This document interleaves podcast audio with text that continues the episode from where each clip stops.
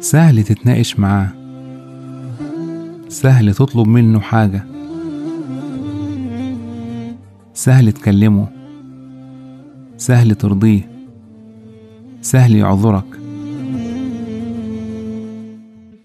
ويجعلك تتعامل معاه بتلقائية بدون ما تحسبها كتير. قال رسول الله صلى الله عليه وسلم حرم على النار كل هين لين سهل قريب من الناس.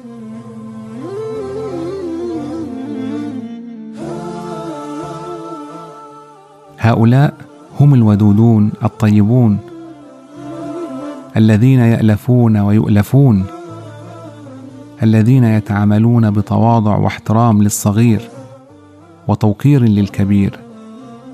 ويكونون في خدمة الناس وقضاء حوائجهم.